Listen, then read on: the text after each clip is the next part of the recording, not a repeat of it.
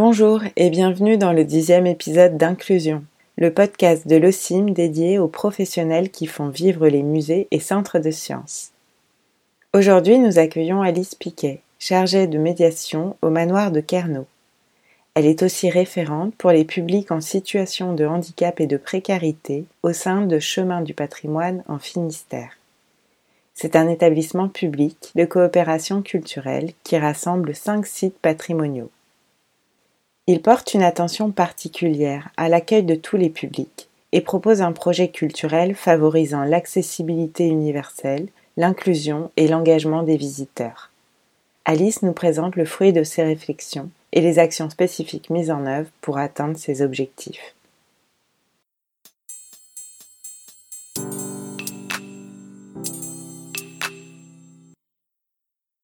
Je me présente, Alice Piquet. Je suis chargée des publics et de la médiation au Manoir de Kernault. Le Manoir de Kernault fait partie d'un établissement public de coopération culturelle, Chemin du Patrimoine en Finistère, avec 4 autres sites culturels dans le département, l'abbaye de Daoulas, l'abbaye du Relec, le château de Kerjean et le château de Trévarez. Ces 5 sites sont des lieux de patrimoine qui organisent entre autres des expositions temporaires. Le projet culturel qui repose sur la diversité et la politique des publics sont communs à ces 5 sites. Le service des publics est particulièrement attentif à l'accueil de tous les visiteurs et si des actions, des outils de médiation sont proposés aux différents types de publics, il y a un vrai socle commun à ces dispositifs. Cette politique de public repose notamment sur des valeurs fondamentales comme l'hospitalité, la confiance, le partage et aussi l'autonomie. Montrer aux visiteurs qu'ils peuvent faire par eux-mêmes. Dans mes missions, je suis également référente pour les publics en situation de handicap et les publics en situation de précarité pour les 5 sites. C'est plus particulièrement en lien avec cette mission que j'ai choisi d'aborder cette question de l'inclusion, d'interroger et de mettre en lien les actions de mise en accessibilité ou les actions spécifiques qui peuvent être mises en place pour ces publics, et une démarche inclusive.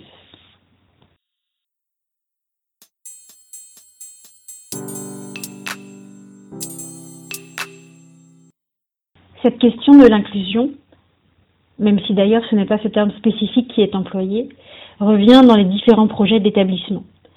Les questions de participation, d'engagement du visiteur, de coopération et de co-construction sont très fortes dans les projets d'exposition et de médiation. Ils peuvent prendre différentes formes selon les sites et les projets. Cela peut être un travail de collecte de paroles d'habitants, la participation de visiteurs, mais aussi des membres de l'équipe à la construction d'une œuvre avec un artiste, ou bien une exposition participative. Nous sommes dans une démarche, un processus, et cette démarche évolue avec le temps. Les personnes, le territoire et bien sûr les projets. Nous laissons aussi une grande place à l'expérimentation. Il n'y a pas une bonne ou une seule démarche, il n'y a pas de modèle. En fonction de ses valeurs, de son identité, de son territoire, chaque structure a son propre processus. Une démarche d'inclusion ne va pas sans une démarche d'accessibilité, ou inversement d'ailleurs. Pourtant, curieusement, parfois ces notions sont mises en opposition, où il y a des difficultés à les différencier. Ce terme d'accessibilité a été assez galvaudé, le résumant parfois simplement à des aménagements sur les bâtiments, rampes d'accès, ascenseurs, bandes pododactyles. Mais ce terme, comme il a été expliqué dans la loi de 2005, la loi pour l'égalité des droits et des chances, la participation et la citoyenneté des personnes handicapées, est beaucoup plus large. Cette loi réaffirme le principe de l'accessibilité à tout, pour tous. De nombreuses actions ou aménagements s'inscrivent dans le cadre de cette loi et de cette notion d'accessibilité universelle. Cette notion, elle va plus loin qu'une mise en accessibilité. L'idée est de montrer que l'accessibilité peut concerner tout le monde et ce qui est un besoin pour certains devient un confort pour les autres. Dans le domaine des expositions, il y a de nombreux exemples. Une politique d'exposition qui met en avant une lisibilité des textes avec des caractères agrandis, en respectant les critères de contraste, en préférant l'alignement des textes à gauche, en choisissant des supports de texte non brillants. Si ces critères sont à la base mis en place pour faciliter la lecture des personnes malvoyantes, ils rendent la lecture beaucoup plus confortable pour de nombreux visiteurs. Donc ces mesures, elles améliorent les conditions de visite.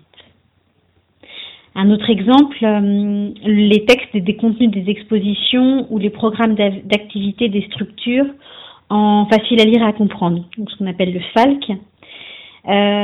Donc c'est un autre exemple de mise en accessibilité qui peut servir à de nombreuses personnes. Si à la base le FALC est une méthode et un ensemble de règles pour rendre des informations plus simples et plus claires à destination de personnes en situation de handicap mental, il peut servir à des enfants en apprentissage de la lecture, à des étrangers, à des personnes dyslexiques, malvoyantes. De plus, pour ce projet de mise en accessibilité, nous pouvons faire appel à des personnes concernées par le biais d'associations ou de collectifs. Nous travaillons avec le territoire et des liens, tout un réseau peut se développer. Par exemple, pour le FALC, nous avons travaillé avec l'IME du territoire.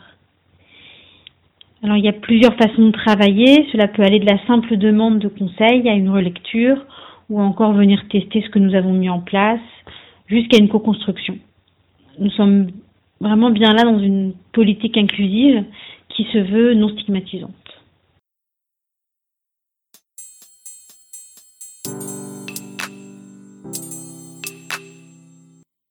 Parlons maintenant des actions spécifiques qui peuvent être mises en place pour certains publics.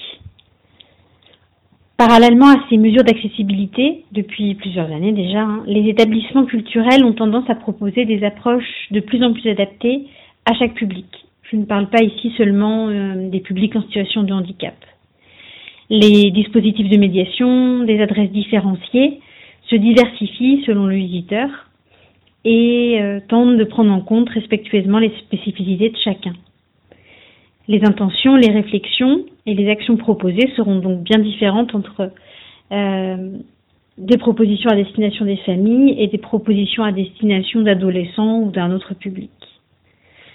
Cette tendance, elle est encore plus marquée ou peut-être plus visible dans les actions programmées pour les personnes en situation de handicap ou en situation de précarité.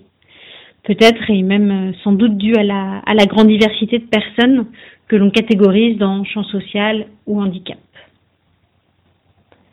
À côté de la réalisation d'un programme adapté ou de la réalisation d'outils qui rendent accessible une exposition, il est important et même nécessaire d'avoir une démarche proactive et de montrer, en proposant ou en acceptant aussi les projets qui arrivent, que la porte est vraiment ouverte. Ce n'est pas en sous-titrant toutes les vidéos d'une exposition ou en programmant une visite en langue des signes que les personnes sourdes et malentendantes ou malentendantes vont venir visiter le lieu. Une gratuité et l'ouverture des portes ne vont pas faire entrer les visiteurs qui n'ont pas l'habitude ou ne se sentent pas concernés par le lieu ou le propos.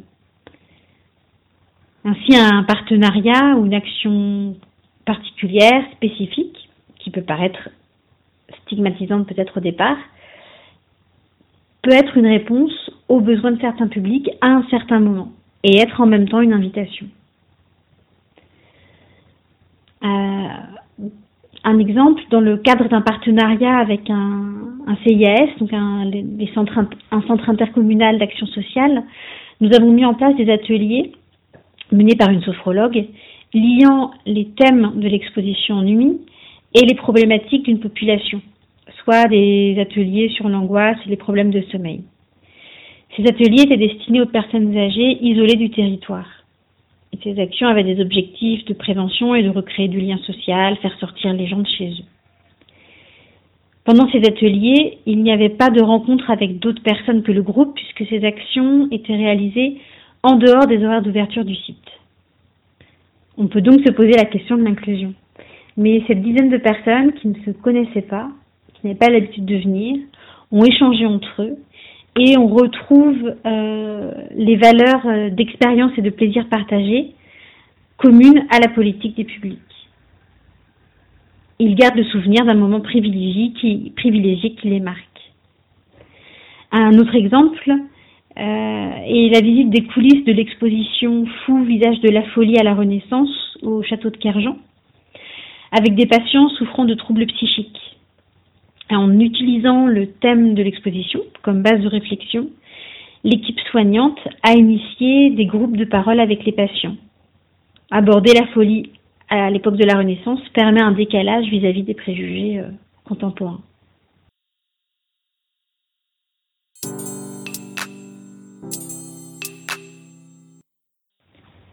On pourrait opposer ces actions à l'inclusion, mais la question va au-delà. Ces publics ne viendraient certainement pas dans nos lieux si au départ, des actions précises, une collaboration n'avait pas été mise en place avec des structures et des partenaires pour enclencher la venue. Ces actions, elles ont plusieurs objectifs selon les personnes. Elles peuvent simplement faire connaître, donner l'envie de revenir, de manière autonome ou en famille. Et pour d'autres, ces actions vont permettre une reconnaissance, une revalorisation, un sentiment de se sentir utile. La multiplication de ces actions spécifiques ne va pas pour moi à l'encontre d'une démarche d'inclusion. Ces actions, elles s'inscrivent dans la démarche, elles peuvent en être le point de départ, elles peuvent permettre de redonner confiance, permettre à certains de se sentir enfin légitimes, de rentrer dans un lieu culturel et peut-être amener à une participation. Alors il y a différentes manières de participer à la vie culturelle d'un site. Chaque visiteur peut s'engager sur les réseaux sociaux ou encore être bénévole lors de manifestations, collaborer à un projet d'exposition, proposer, mener des actions propres, participer à des visites tests, d'ateliers en s'engageant à faire un retour et donc participer au dispositif d'évaluation. Depuis 5 ans, le manoir a un partenariat avec l'IME de la ville voisine et j'ai pu voir l'évolution des projets et l'engagement des jeunes comme des éducateurs se développer au cours des années. Pour des jeunes de l'IME, qui sont souvent là pour la plupart depuis le début du partenariat, on observe une réelle appropriation du lieu. Ils viennent plusieurs fois par an visiter le site. Et ils viennent souvent en autonomie. On a organisé plusieurs fois des visites tests.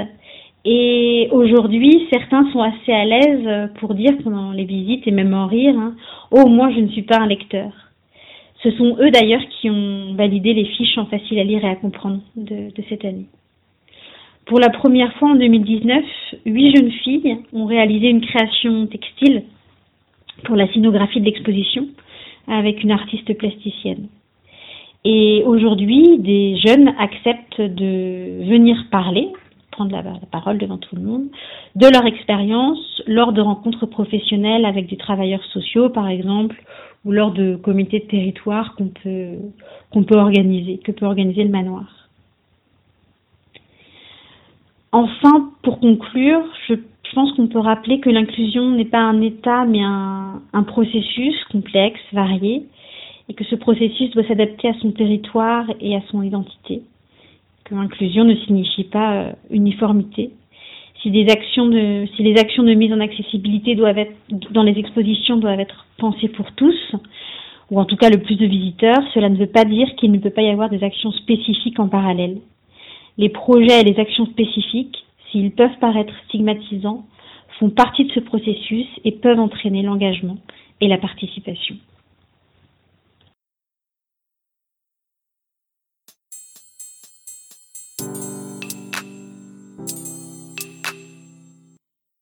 Merci chaleureusement à Alice Piquet d'avoir partagé avec nous les valeurs et les pratiques des chemins du patrimoine en Finistère.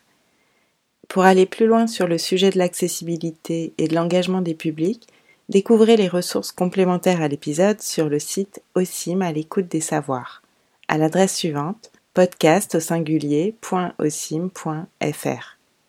Vous pouvez vous abonner gratuitement à Inclusion sur Apple Podcasts et Spotify, et ainsi être notifié des nouveaux épisodes publiés un mardi sur 2. Dans le prochain épisode, justement, nous nous demanderons pourquoi aller au musée avec les élèves. Merci pour votre écoute et à bientôt.